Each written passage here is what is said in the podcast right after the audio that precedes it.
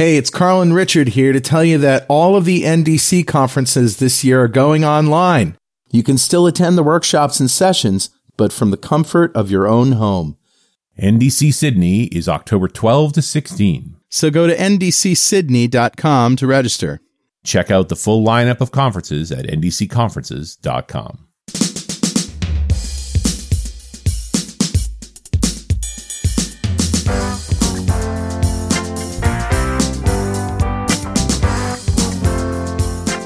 Welcome back to .NET Rocks. This is Carl Franklin. And this is Richard Campbell. And uh, you know what? We're still not able to leave our homes.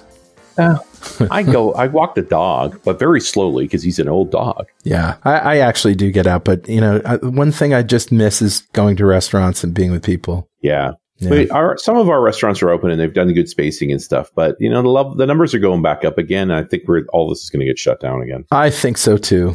Yep. Unfortunately. Unfortunately. That's what happens. How's your pandemic going?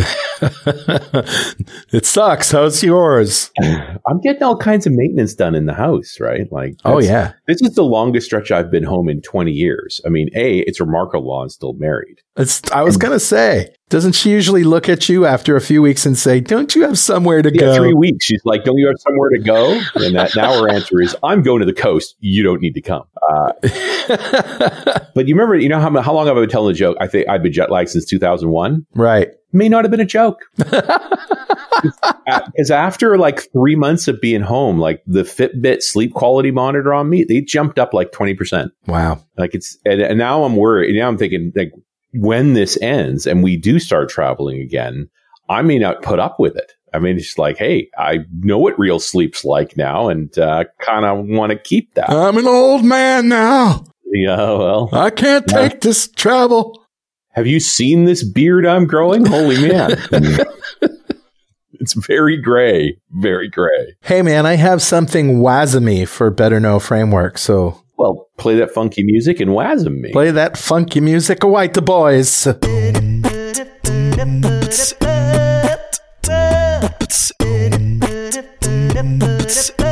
All right, man, what do you got? This is a, a WASM based video toolkit that modifies videos on your machine without uploading them. It's modfy.video. M-O-D-F-Y dot video. Because spelling word correctly is too hard. Yeah, well, apparently modified dot video is taken. So probably taken. Okay. Drop the I. They should have done I modfy because that would have been hipper. yeah. And possibly All invoke a, they're just in the wrong order. Yeah, possibly invoke a lawsuit from Apple, but yeah, you can't so, put I in front of anything anymore. Exactly. Really, yeah, that's why Iceland's having such a tough time. Right, they can't do I Claudius on stage anymore. um, all right. So this is actually using under the hood a public domain tool uh, called ffmpeg.wasm. So you know what ffmpeg is, right? Yeah, that's the that's, that's the old MP3 guys. Fraunhofer? Well, FFmpeg is a library that does all sorts of video and audio stuff, and it's all command line and standard in and standard out, and everybody's been using it for any kind of transcoding yeah, or forever. Doing, right. So they basically ported that to WebAssembly. Wow. And now modfy.video is using that so that you can, and here's the checklist of what you can do. Convert video from any format, compress video. Uh, it has complete modular design with CLUI, CLUI, command line interface. I'm pretty sure that's what that means. Uh, community workflows. And of course, it's fully open source. So check it out. That's amazing. WASM. Yeah, you don't want to pay for Adobe Premiere. Yeah. Hmm, well, or, I mean, just to convert a file format, right? Just like, to convert a file. Yeah. I've got Handbrake, right? Which is a free downloadable thing. Handbrake is a good one too. Yeah. Yeah. But, you know, the, the download nothing, just go to a web page and do it. Hard to argue. You know what I like FFmpeg for? For stuff like if you just want to edit the audio right. of an MP4 file and you don't want to completely re encode the video because that would right. degrade the value. You just want to replace the audio. Yeah. This this is the kind of stuff you can do with yeah, it. Yeah, it's what you need. That's very cool. FFmpeg. Great thought. Yeah. Rather than stripping stripping the audio, making your changes, adding it, mixing it back in, like hello. Yep. Yeah. That's a lot of work. Yep. I just want to cool, edit the man, audio and then replace it. All right. So uh, that's what I got. What do you got? I grabbed a comment off of show 1706, the one we did with uh, Haishi Bai when we were talking about Dapr. Well received. Lots of folks excited about that. Haishi had a good time with us. Yep. Dapr's super cool. Yeah. And that's, you know, just a few weeks ago for us. Uh, and, and, uh, have a couple of comments, all from Fallon, who commented, it sure would be nice to be able to use Dapr without Docker. Hmm. Which was a pause for me. And then he responded to himself a couple of days later saying, okay, I kind of see why Dapr uses Docker. Redis isn't supported on Windows. Docker kind of makes it easier to get supported products. Uh, it also makes it easy to switch between running on Windows servers and Linux servers. So I guess I'm warming up to a bit, but I would still like to see a pure .NET Core version. Hmm. I'm like, huh, yeah, you know, containers. I mean, admittedly, containers on Windows is still not as good as it should be. Yeah. It's getting better, so, but I think it's inevitable. But this, you know, I feel like if you're resisting containers, you're resisting. It's like resisting virtualization. Like it's it's the future. It's the way things are going. And if you're frustrated with it right now, it's like just wait. The tooling will keep getting better.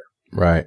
Um, but well taken. Dapr's uh, interesting, and yeah, they've sort of hooked their ship to this container model, and Docker is the de facto It's for kind better or worse. of kind of not a fad. It's kind of kind of here to doesn't seem stay. to be going anywhere. Yeah. They, but it, and it is interesting. It's a, it does add a bar of, of a way to think and a way to develop and so forth. Right. So uh, and Fallon's using like Neo from the Matrix as his uh, avatar. So clearly very cool. Yeah. Uh, thank you, Fallon, for your comment. A copy of Music to Go By is on its way to you. And if you'd like a copy of Music to Go By, write a comment on the website at .netrocks.com or on the Facebooks. We publish every show there. And if you comment there and I read it on the show, we'll send you a copy of Music to Go By. And definitely follow us on Twitter. He's at Rich Campbell and I'm at Carl Franklin. Send us a tweet because we'll replace all the text without degrading the quality. It's, you don't have to worry Did you about that. JPEG that text? Is that what I, you did? I You just that. did. Yep. Okay. Yeah. We, we will not re-render. We promise. uh, okay, there's the T-shirt. We The might T-shirt says, retweet. The, the future will not be re-rendered. Okay, Future has already been re-rendered, man. re-rendered every day. We render this. That's what I'm going to say. My t-shirt's going right, to say. they- now we're getting more Matrix references. That's how this day's going. Okay, let's introduce Mike. So Mike Richter is a cloud solution architect on Microsoft's One Commercial Partner team. Over his 20 plus year career, he's had roles as a software engineer, a full stack developer, a product owner, and a technical evangelist. Today, he helps Microsoft partners build compelling solutions for their customers on Azure, Microsoft's cloud platform. Mike, I what's of that. Azure? I've never heard of Azure. Yeah, what What's- this thing? Can we start with that? What- It's not that's thing. like some new some new Microsoft app for Windows, right? It's actually uh, Microsoft Azure for Enterprises 2020 version 2. I'm not sure if you've. That's the latest. I like this guy. You can stay. Oh wow, we that's did funny. it Architecture Foundation at least. That's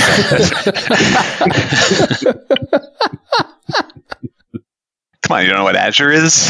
Uh, yeah, I, you know, I was when I was searching out comments and things for the show, which I, you know, do on a regular basis. We have the tag filter, and I actually went to filter by Azure.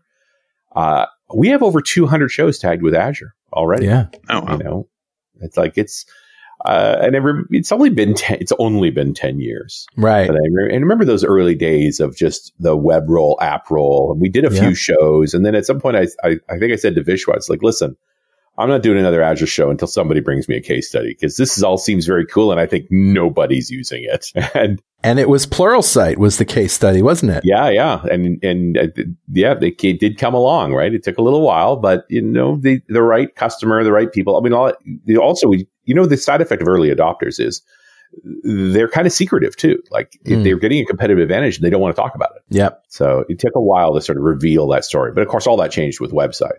Well, was interesting also is that when I returned to Microsoft five years ago, five and a half years ago, we would spend a week to do this kind of internal upskilling and with the expectation that we'd get to level 200 on everything in Azure right Right. and and now i mean that that's impossible right i Mm, mean not, that's not happening.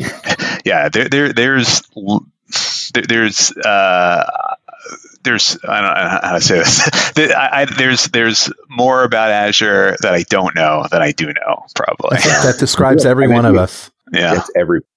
yeah. I, I the question in my mind is really how many products are there in Azure now? I don't know that anybody can even answer that question, much less understand them, because the th- list is spectacular. I think Joel Hewlin is the only human that I know who knows where all the things are hiding in Azure. All the things. All the things. Man. I've heard um, one estimate, and I don't I don't know how they measured, but there were about 500 different services in Azure. Wow. Now that might yeah. be one service with multiple tiers, um, but um, yeah, there's a lot. Hmm. There's a lot. There's yeah. no other way to describe it. It's a lot. But you don't need to know them all. I mean, there are areas you get to work. So I guess this opens up our conversation here. Right. So you're yeah. talking about moving the .NET app to the to the to the cloud. What are you talking about doing? Uh, yeah, I'm talking about moving .NET to the cloud. So uh, I, I give you a quick background on where this mm-hmm. is coming from. You know, I think uh, especially with the way um, the world's been the past six months. Um, we've just seen a lot of interest from customers who've got, you know, kind of these traditional .NET applications, line of business applications, homegrown stuff um, that are running in an office somewhere in a data center on a corporate network, but no one's there anymore right? Right. And so so uh, more than ever there's been this need to move those workloads somewhere where everyone can access them and so um, we're really trying to design uh, a program to help um, move these applications and, and, and, modernize them at the same time, not just move them to VMs, right, and do a lift and shift, right. but get some, you're going to the cloud, let's get some benefit out of doing that. Right. And, and over on the RunAs side, the IT show, we've had this conversation a bunch of times where we said pretty point blank, if you take a set of VMs you're currently running on prem and you biff them into Azure, you are not going to be happy with what that costs you in, in terms of 24 hour a day operating VM. Oh yeah, 100%. You can't, I mean, lift and shift, there, there, there's a, there is a place and time for that. There's a need. You need to get out of your data center. There, there, there may be a reason, but long term, you're not going to be happy.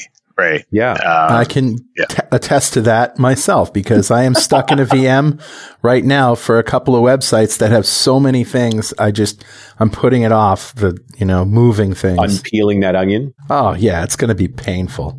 Yeah. But necessary. Yeah. And we, and we do do some things to make it easier to run on a VM. You know, there is a lot of the cloud um, providers now have reserved instances, right? So if you make right. a a multi-year commitment, it's it's a little cheaper. Um, but uh, yeah, it's still not going to be as advantageous as using like a, a platform as a service. Yeah. But that being said, you're still saying, are you suggesting we shouldn't move our VMs up first? Or is, or is that just the first step? Or should we try and start decomposing into different roles and things while we're still running on prem? Yeah. Yeah. If you can move to a platform as service, if you can re-architect, why would you move the VMs? If, if you needed right. to, like I said, if you need to, if there are services that you can't access now and and moving that to Azure will fix that, then yeah, do that. But but like you said, long term, you're not going to be happy with with that. The total cost of ownership um, of VMs is way higher than using yep. um, a service. Right. So there's always going to be this pressure to get off that VM at some point? Uh, well, uh, there, will be a financial pressure for sure. yeah. Mm-hmm. I, have met a few CFOs. They're grumpy people. so, let, I, I, mean, I, I, don't think anybody's confused about what it takes to simply shift a VM into, into Azure. What's the process for getting off the VM and still having the product run in the cloud? So, for um, .NET workloads, right? Um, but mm-hmm. really for, for, for most workloads, but but let's focus for .NET right now. And you are uh, talking ASP.NET, obviously. Let's not confuse people. A- ASP.NET, .NET Core, yes, yes, yeah. web based APIs, right? Exactly. Web.NET, mm-hmm. yeah. I, I mean, I, if you have Windows services and and other .NET kind of client side .NET, um, there there are uh, yeah there are VMs. There's remote desktop, right? There's um, Windows. Yeah, uh, yeah there, there's those solutions. But for your applications, you know. Um, uh, web-based applications. Yeah, there there are a few things you could do. Um, app service, right? Azure App Service is probably the the, the main target for yeah. those services, um, and that's kind of our like you, you were mentioning um, before, Carl, um, Azure websites, right? That was kind Yeah. of the, the the first version, right, Yeah. of a- Azure App Right. Service. That's kind of the premier platform as a service offering. Yep. and it, and it is rather web server ish, but it is sort of the core. I mean, if there's one thing you need to know on on on, on Azure, it's app service. if you're if you're going to be building web applications, yes, Yeah. right. And there are, you know, we've got um, um, Kubernetes now, Azure Kubernetes Service. Um, so there are other compute options, right? Mhm. Um, and we could talk about how you would choose these these different ones. But uh, yeah, but for app service, if you're going to be building web apps, um, I- I- either ones that you've built or um, you know existing kind of package COTS type applications, uh, I would look at app service as as your first um, uh, target in Azure. Agree. Yeah.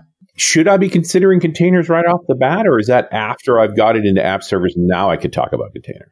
Well, for containers, it depends. Uh, I'm gonna say it, it depends a lot, probably.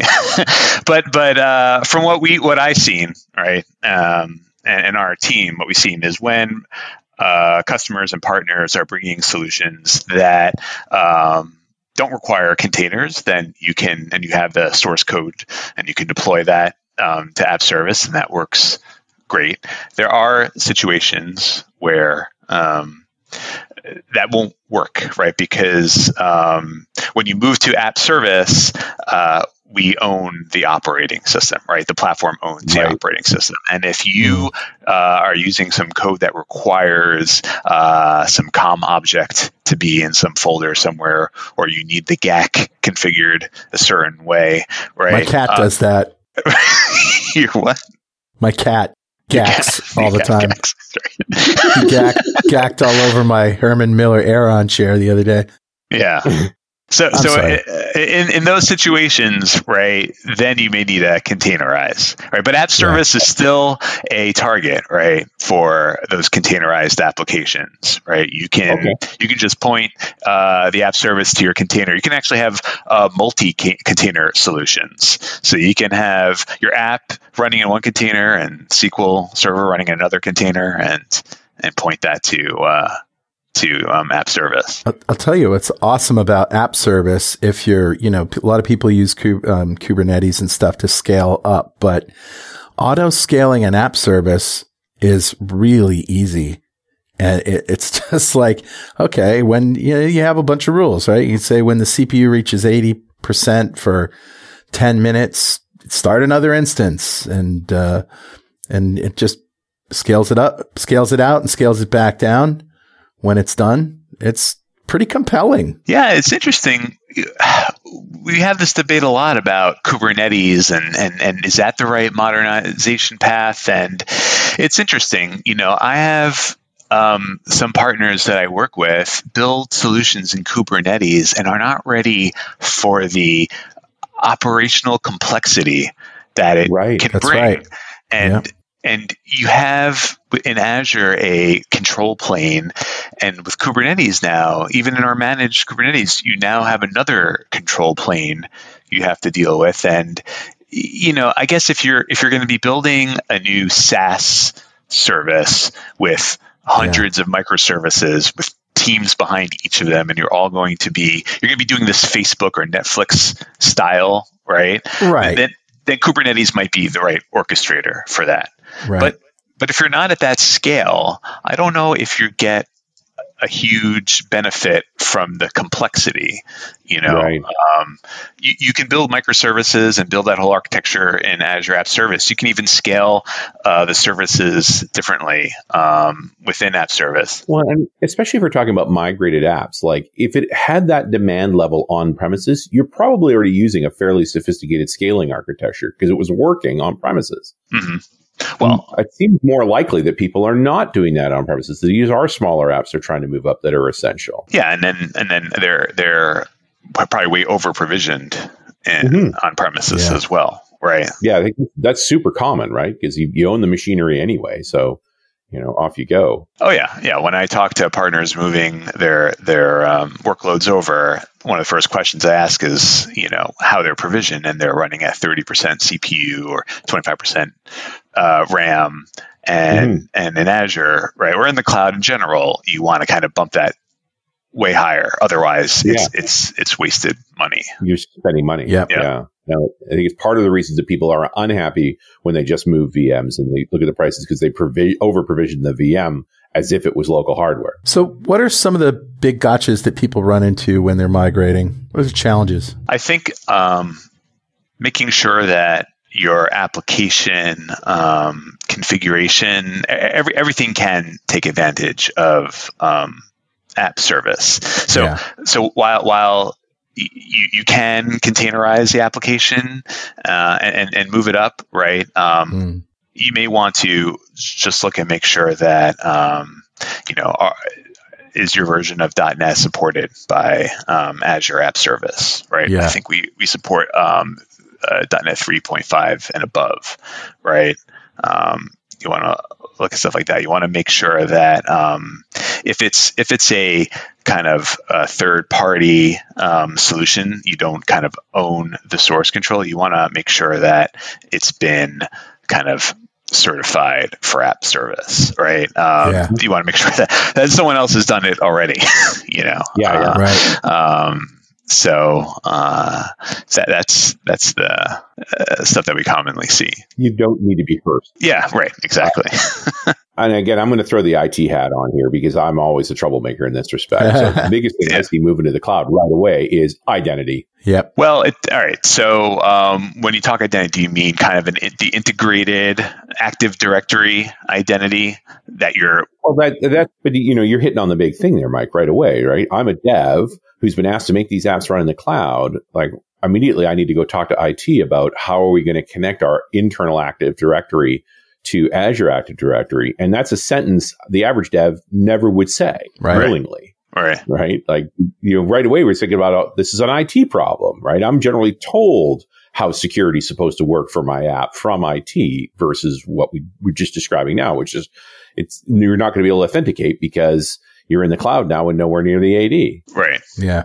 Yeah. So if you are not, that that's where kind of lifting and shifting into a PaaS may may not work completely straightforward. Right. If you're if you're going to use this like NTLM or Kerberos authentication in your application, you're expecting your user to be connecting on the domain, right? Right. That is something that that will have to be um, um, re-architected there, or you'd have to use um, something like Windows Virtual Desktop, right, um, service mm-hmm. in Azure uh, where they can access the applications um, through a domain join machine. Yeah, which is a really super cool uh, solution, and I've done a few shows over on the RunAs side for that. But it's a long way from yeah, it's not dev work; that's IT work at yeah. that point. Yeah. IT solving the problem. Yeah, and if, if you if you can kind of open up uh, the application and the code and and rewrite the authentication layer, right, then mm-hmm. there are options, right? You, um, if you're using Office 365 and your identities are already in Azure yeah, AD. Great point. Right. So you, so that's um, so it's less about having to kind of think someone's done that hard work already, right? Um, if not, then you probably have ADFS, right, and you can talk to that. So you know, it the, the work is yeah, just also stick needles in my eyes. ADFS is painful right? Like, I like your Office 365 answer better. It's yeah. like, hey, if we go to Office 365, you're going to address this AD problem, and then I get identity for my app. Yeah, there's also there's also uh, I don't know much about this. There's also AD pass through um, authentication now, mm-hmm. which is like a, a, much simpler version of ADFS. Um, so I don't you don't have to damage your eyes that way, you know, necessarily. uh, you, you, you, you, said ADFS, and yeah, I've actually right. deployed that, and that's why I have such a deep hate for right. it. oh wait, did I say that out loud? That's not right. I'm sorry. On the inside, oh, Richard. On the inside. On the inside. oh man, you know that that pain, but I will include a link to the Azure Active Directory pass through stuff. Like there are options here, but right. I'm just thinking that you know if you're a lead developer and you you've been tasked with these, like you, you better be thinking about this stuff. because it's going to bite you very quickly. Yes.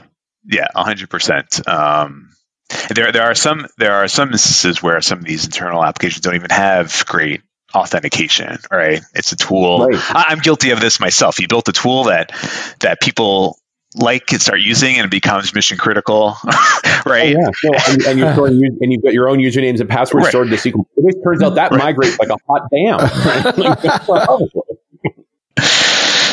So, so, so we do have. We uh, uh, are you familiar with the Easy Auth option in App Service? you know, tell us about it. So that that that option lets you uh, um, kind of add authentication to any any existing uh, application, right? So if I bring an application to App Service, I can throw right in front of it um, uh, Azure AD authentication. So before you visit the site.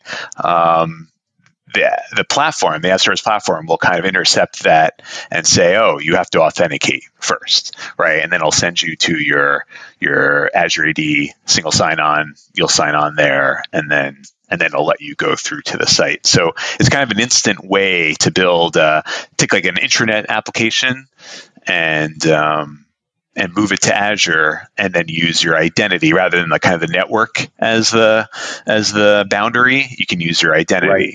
Now and, Nice. and, and log in. So, so yeah. So even if you wanted to add, even if you did build your own kind of, you had your own web forms authentication in there, Right. and you still wanted to make sure that only you know your your employees right or someone in your azure ad could access it it's an easy way to add in it's just configuration inside of um, app service you don't have to write any code you, you can write code to then access the uh, um, the the principal the claims and the token um, to do whatever you want with it but um, right. Mhm. you you don't have to do that And uh, uh, our friend Maxime Rouiller, who has was on the show a while ago talking about Azure Durable Functions, has a .NET Core library on GitHub specifically around uh, Azure App Service Easy Auth. So there Oh, are really? tools to you built by good people.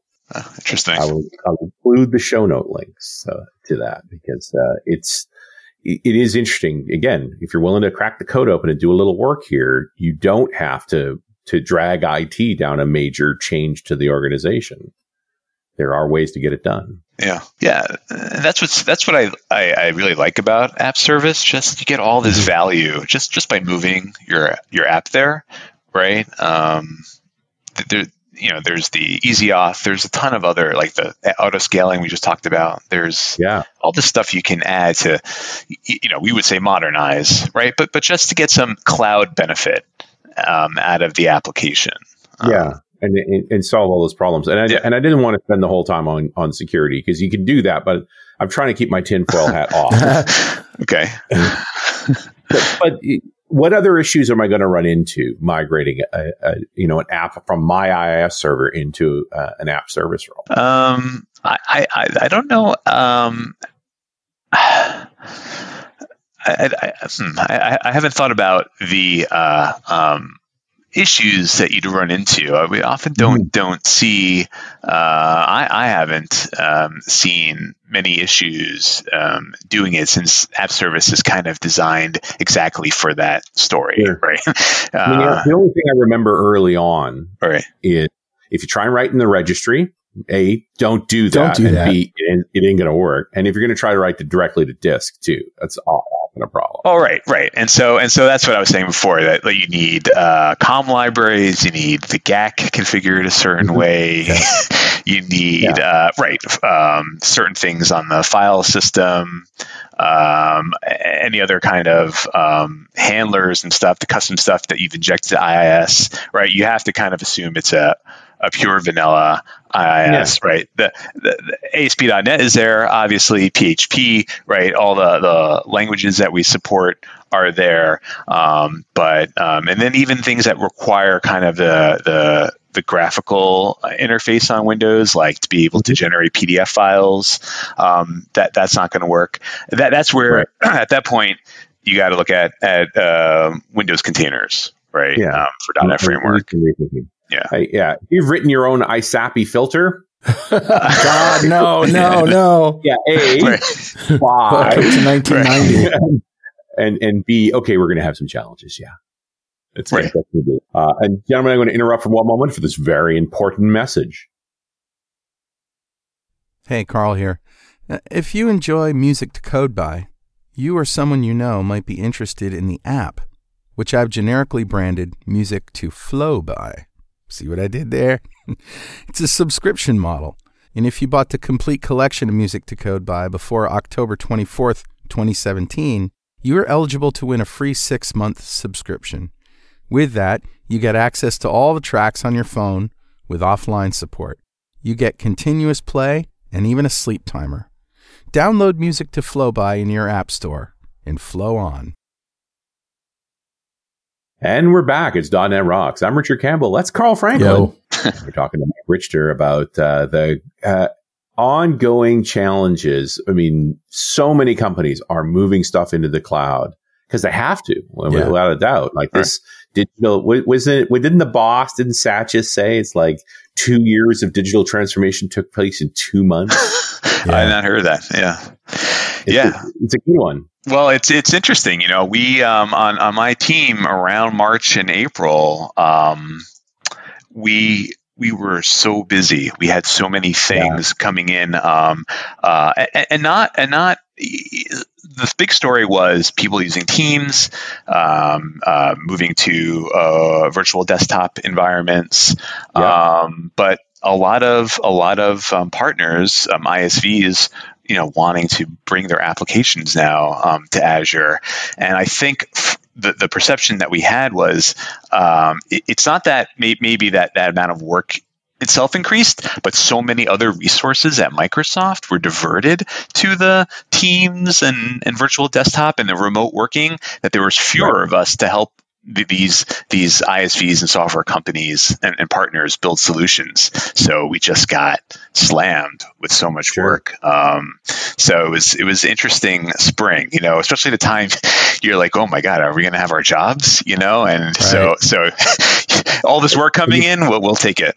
Yeah, yeah. Well, I do see like is we you sort of fall. You're either your work stopped or you got slammed. There, there was yeah. not, there no, nobody was unaffected. Right. You, were just like, absolutely, okay, that's gone. Or it's, you need to do everything you can as quickly as possible. Uh, well, we need to continue on this because, you know, we've, we started talking about costs just in shifting VMs. Is app service just cheaper than VMs? Like, why is that? Well, I don't know if it's cheaper, right? You, mm-hmm. um, if you're in the in the free tier, well, then it's free, right? So I guess that's, that's cheap. That's yeah. cheaper. and the shared tier also, where your workload is running on the same VM as as other workloads, sandbox, but but on the same VM. And then when you right. move into um, uh, the other tiers, the basic, standard, those tiers, there there is cost. The cost though is basically uh, the cost of the underlying VM right. Right. So so you can think about it that yeah so you still you're still paying for this vm um, but you're getting all this service on getting this managed service on top of it. You don't have to worry about patching that vm right? If there's an issue with the vm the service kind of heals itself. Right. So so you are you are right paying and, and that's true with vms with with kubernetes right? Mm-hmm. you, you know when you when you're buying compute in the cloud if you're using one of our managed services or you're using VMs, the compute kind of costs the same, right? Right. Service to service. Um, so, um, you know, what's nice about about um, app service is, Carl, like you were saying, the auto scaling, right? Oh, yeah. You can deploy, mm-hmm. you know, on, on much smaller um, VMs, uh, and then and have that scale based on you know whatever metric um, is going to be relevant for you to scale on. Right. So your day to day cost is lower, and then when you have demand, then you pay more. Yeah, yeah. I, mean, I guess when you're coming from on premises uh, uh, for hardware that you've kind of um, bought and owned, um, you are now paying for a service, right? Right. Uh, but there are ways to think about the total cost of ownership, right, of that VM. Uh, if that VM um, is uh, has to be patched uh, um, and work maintenance has to be done on it. Um, also, when you move to Azure, you get kind of a lot of things for free. Um, you know, you get the Azure's regulatory compliance for free, mm. right? You get the ability to, if you need to, load balance that um, across multiple um, geographies.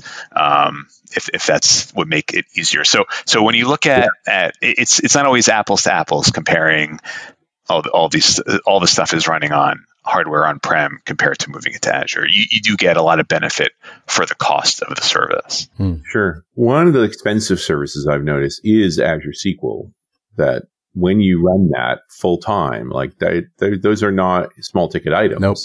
You're right. Well, um, there, there's there's been a big evolution in how you pay for Azure SQL. There's a lot of options now. Yeah. Right. There, there was um, um, the DTU, right, the data transaction mm-hmm. unit mm-hmm. um, mm-hmm. way, which is which was kind of I know our traditional way, right? That you would say I need 50 DTUs, 100 DTUs, and that would be kind of an abstract index of I/O and CPU and memory, right? And, and the best way to really know how much you need is just to do a load test, right? There's no yeah. great tools for for saying, oh, how, how many DTUs do I need? Um, so th- that's still there, but now we have CPU based pricing, and we have um, CPU and storage now are are disconnected. So you are paying, you, you can scale the storage separately from the CPU. Um, nice. And we do have now for the managed service, we do have reserved instances. So if you uh, do make, you know, commitments, you can see up to 80% off right? Um, those services. So, yes, that, that's always a big thing, right? It is expensive. Um, um, well, it's not always expensive, but but but that's that, has been a perception that I've, I don't the DBA reflex of like the correct amount of memory is more, and like you, you always get as much machine as you can for your SQL. Now that you're paying, you know, by the hour for it, you you need to be a little more judicious. Yeah. Yeah, and you can scale. You can scale it as needed too. So that's just another. You have to think about your database just like you think about your applications. You know, sure. and yeah. For, why wind down the provisioning at night when it's not busy and wind it up at, at peak. Like that's interesting to think about. Yeah, and it's and it's actually um, an online operation to scale um, up and down, mm-hmm. so you don't take the database offline, right? Um, and just and just if you've, I, I know you uh, uh, were nervous or you were not happy to hear about ADFS, but try to set up, yeah. you know, um, um, a georeplication with SQL Server, right? Oh, and, yeah, and Goodness, no. right. always on clusters. Yeah. Um, yeah. Man, that's hard work. so well, and then now you talk about real platform pieces. Like I think Cosmos DB is magic. Having done synchronized dis- geo distributed databases, the fact that I can simply turn a knob, pick some countries and go, right. it's profound. Yeah. yeah. And the same with um, SQL database as well, right? You just yeah. point, you say, oh, I want a secondary right here, and then it's done. Um, yeah, just done for you. Yeah. Like the, the, the, amount of blood that pours out of you to get that stuff to actually work as the DBA, like you wondered why they were that grumpy. Right. right. So, so I, yeah. So they're they're they're they're you are paying for a service, um, mm-hmm. but I think when you look at the value you get, and if you're building applications that, you know, in the cloud, right, and in, in modern days, there's no downtime. No one tolerates downtime right? You, yeah. you, you can't afford to build an app that's like, oh, we're going to be down this weekend, right? Like this is not fly anymore. So it's, uh, you, you know, it's yeah. it's a tra- trade off. People's expectations are pretty high, but I don't. I still think there's lots of folks out there that's like, no, you know what? Our site's really not. They, those apps are not in use on the weekend. Like you can shut them off. It's just there's no reason to when you own the hardware uh, sure heck is a reason to when it's in the cloud and you're going to be billed for it. You can shut them off, or you can you can scale them down. Right? Yeah, just turn. Uh, turn yeah.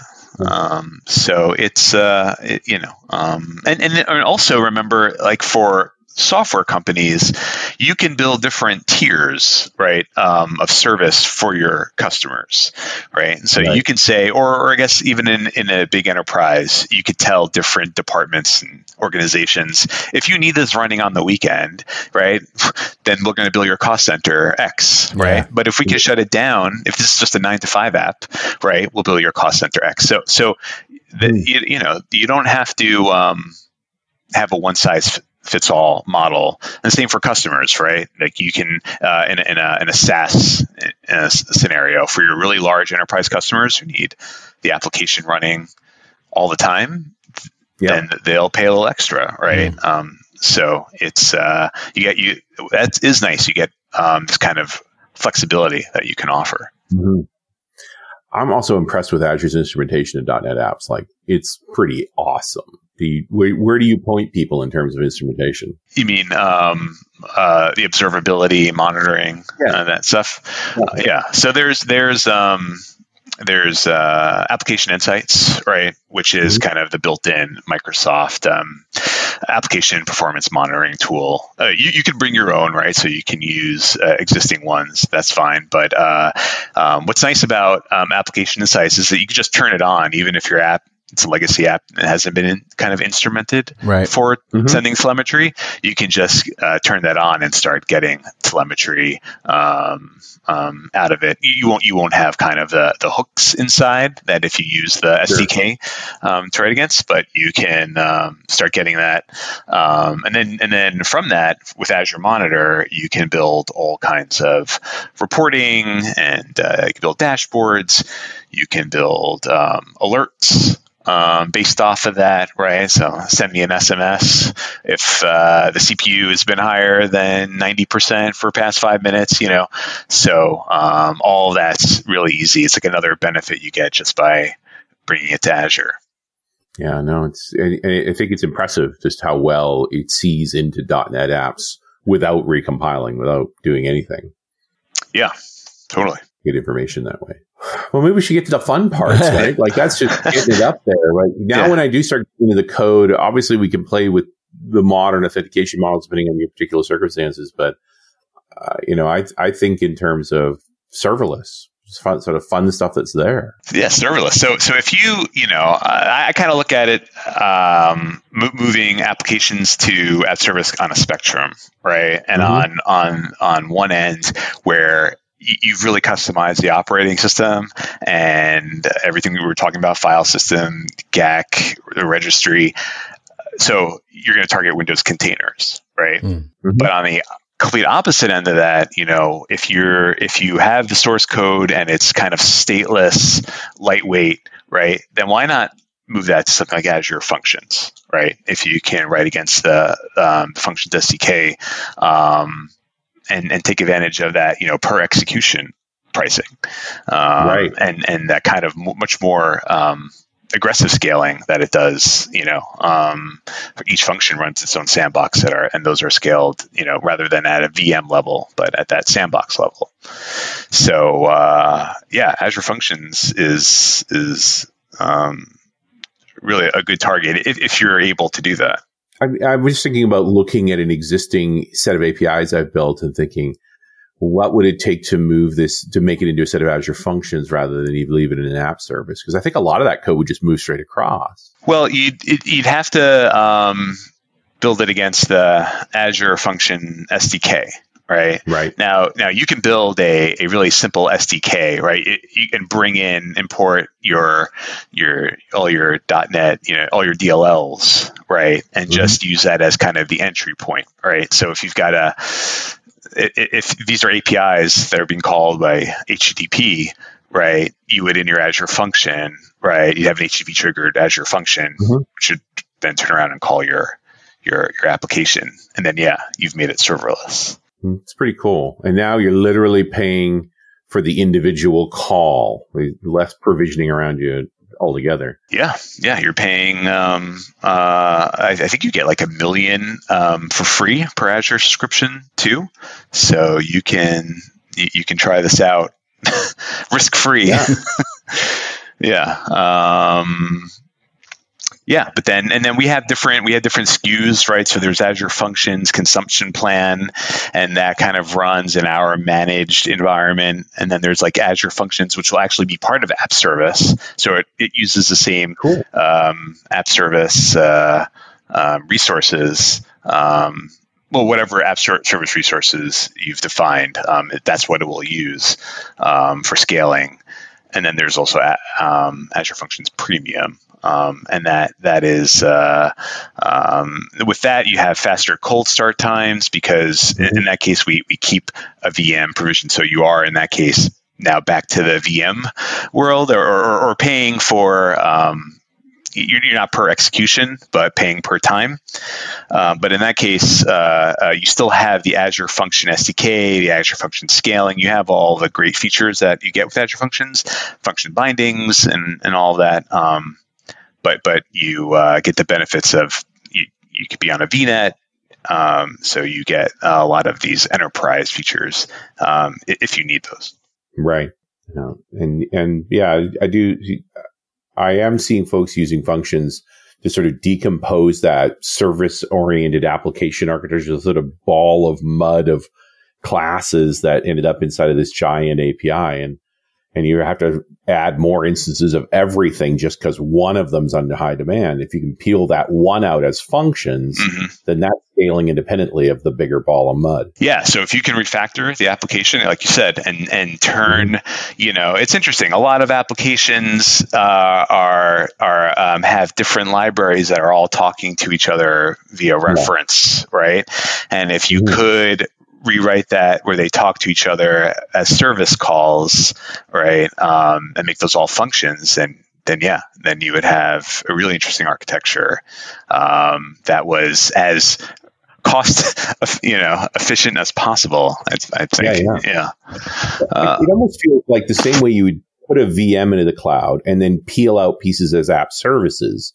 You could now study that app service and start peeling out pieces as functions all in the name of efficiency and you know cost effective. Yeah, yeah, and and and what I see a lot of uh, the partners I work with do is is add uh, a lot of times they, they they have an application right, and uh, the the idea of, of, cracking it open, rewriting it is is going to be um, very challenging, right? Um, yeah.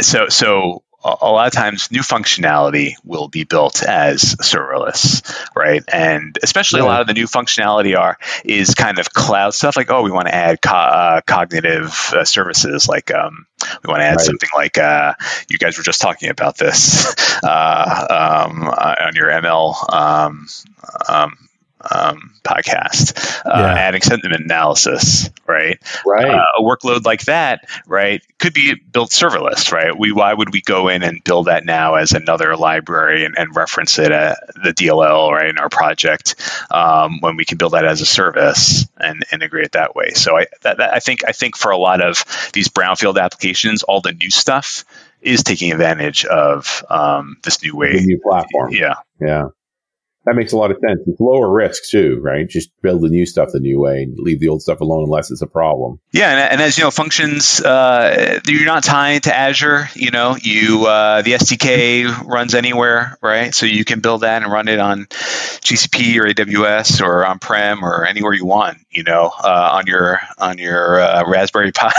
so uh, you, you, know, it's um, that's another interesting thing about Azure is how you know targeting a lot of these um, um, platform as a service doesn't tie you to our platform, right? Um, so, um, yeah. Speaking of not tied to the platform, it, thoughts between .NET Core versus .NET sort of original framework? Because I think a lot of apps coming up are coming up from framework rather than from core. Yeah, I would say you know if you could if you have um, the cycles to um, rewrite for .NET Core, I guess even now .NET 5. It depends if you're if you're if you're mm. going to do this project now and this is kind of self-contained applications and right there aren't a lot of dependencies people really don't depend on your project you could look at at .NET 5, I think. Um, but if you can if you can rewrite it, use like there's a tool, the .NET Portability Analyzer, which will oh, yeah. analyze your your applications. Um, and I, I, think AWS actually has a tool that does this too. wow. But but uh, um, yeah, it'll look at your applications and tell and tell you. Uh, your compatibility with .NET Core. So I, I would move to .NET Core. You know, I, I worked with a lot of um, a lot of partners who who want to get out of Windows licenses, want to get out of SQL Server licenses, and they uh, so they're moving to Linux and .NET Core gives them that opportunity, and you get the performance benefits of doing it. So if that if that is a possibility, you know, Core is faster. Is, what, is that what you're saying? I, I yeah, I, I, that's the. Uh, there've been a lot of studies that show .NET Core, um, and specifically Core on Linux versus Core on Windows. Yeah, .NET Core on Linux. Okay. Yeah. Core, Core on Linux is probably faster than Core on Windows, but Core on Windows is yeah. faster than .NET on Windows. Core on Windows is faster than .NET Framework on Windows. Yeah. Right. Yeah. And I would also think less resource intensive too. So again, if I'm going to keep, because it, it's almost like a CFO standing over my shoulder or something. I don't know what it is. That's like, hey, that would uh, that might also be the least expensive way to execute that same piece of work to run it as .NET Core on on Linux. Mm-hmm. Yeah, right. Yeah, when you when you get to like Azure Functions now, and you're paying per invocation of the function, yeah, yeah you want you want you know your code can cost you. Uh, you can start getting multiple you know multiplications higher of uh, you know of costs right. based on inefficiently written code. And then yeah and then on the framework you're using. So um, the framework just represents overhead to make that stuff work. So of course you're going to end up having to pay for it. But it's interesting to start thinking in terms of this literally dollars per transaction or pennies per mm-hmm. transaction, and that you could cut it in half or more if you get if by by switching up the platform a bit. Yeah, um, I mean that that is that is the. Uh, uh, I mean, I think that's one of the biggest reasons. Another reason is is there are there are um, uh, partners I work with who just want to start working with containers, um, just because the whole industry is moving in that direction, and uh, uh, and so uh, I think it's just an easier um, way to go when you're when you're um, working with um, smaller, you know, a 200 meg image of a of a Linux container if it's even that big, than a, a, two, yeah. a two gig Windows container image. Um, mm-hmm and just and just while there is net Windows support in Kubernetes now, um, you, you, know there there's just um, something to being in the kind of Linux ecosystem um, and sure. using that. Yeah. So so that's kind of the the other reason. And and if you're using Docker, right, and you want to kind of take advantage of all the Docker kind of DevOps tools that are out there, like I was saying before, you can you can use Kubernetes, but if if your solution doesn't really need it, if you don't need that complexity, app service, like I said, you could still target app service with those containers yeah. and still have that modern yeah. DevOps and be able to share your application and get all the benefits of Docker, and then and then even the benefits of app service. So so you know you don't you don't have to go down the Kubernetes um, uh, you know rabbit hole if if you don't if you don't really need to. Well, and correct me if I'm wrong, but all this serverless stuff under the hood is containers. You just don't have to own the container. Yeah. Yes. So, um, when your yeah. boss says, "Oh, we're using containers," you go, "Yeah," and you also don't have to. Bought it, boss. No problem. You also don't have to manage the containers, which is probably even the bigger yeah, headache. You, you eliminate the complexity for yourself. That's awesome. Yeah, it's. I love it. Yeah, it's um, uh, functions and f- functions. Just a fun um, uh, um, place to build applications too. That's we, it. Uh, Putting the fun oh. back in functions. functions, right? we had uh, we had an internal uh, uh, um, hack uh, a couple weeks ago. I was coaching uh, some some people at Microsoft who are getting up to speed on on our stuff, and they had so much fun building uh, functions. It was a serverless hack, so using a lot of our serverless. Um, uh, I, I, serverless, uh, you know, it's become kind of another name for PaaS. And anything that doesn't require right. you to use VMs is serverless. So Cosmos DB is serverless, and Service Bus is serverless. so, uh, but but the way that functions has, uh, are you familiar with functions bindings? Um, you, you can mm-hmm. you can bind uh, um, inputs and outputs into your Azure function in the in the in the um, as part of as method parameters. And you can write to storage read from storage write to cosmos and instead of writing all that boilerplate writing against the sdk um, you just use functions to do that. And your your actual azure function is like a few lines of code you know and all right. the work is in the bindings. It's uh, and, and, that's what you know i i, I listened to the, the, the call with Haishi Bai on Dapr right? Dapr is based on the bindings um, from azure functions um, right. And so um, that uh, that just makes it so much easier, right? Especially if you're going to be writing applications that are going to be just writing to Cosmos DB constantly, right? right? Um, you, you, can you can use um, binding. So yeah, it's it's it's a lot of fun building in functions. It's awesome. I think we're just about yeah. out of time. Is there anything else that we missed that you wanted to uh, yeah. talk about real quick? Um, no, you know, they're, they're, they're, we we only talked really about a fraction of the of the, the services, right, and and, mm-hmm. and the kind of capabilities. So I know, think you should um, come back for part two. What do you think, Richard? Yeah, yeah. sure. we got to cover. Like, I want to cover at least half the five hundred. Yeah. like, let's go for it, right? You get 20 seconds per service. if you can get a thousand retweets, no, I'm kidding well, we'd love to have you back. I bet you couldn't say the names of 500 services. I can't oh, say the names yeah. of 500 anything.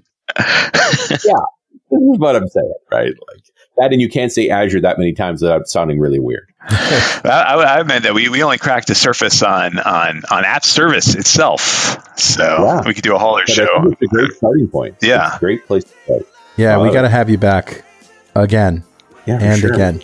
All right, Mike. Thanks. It's been great. I learned a lot. Cool. Thanks. Yeah, you bet. Fun, this is it's fun. I feel like a big uh, mile, uh, um, career achievement milestone for me being on .NET Rocks. Ah, from so here on you. in, it's just work. uh, I can retire, uh, you know, knowing I've I've made it. Right. So thank you. All right, Mike. Thanks again, and thank you for listening. And we'll see you next time on .NET Rocks.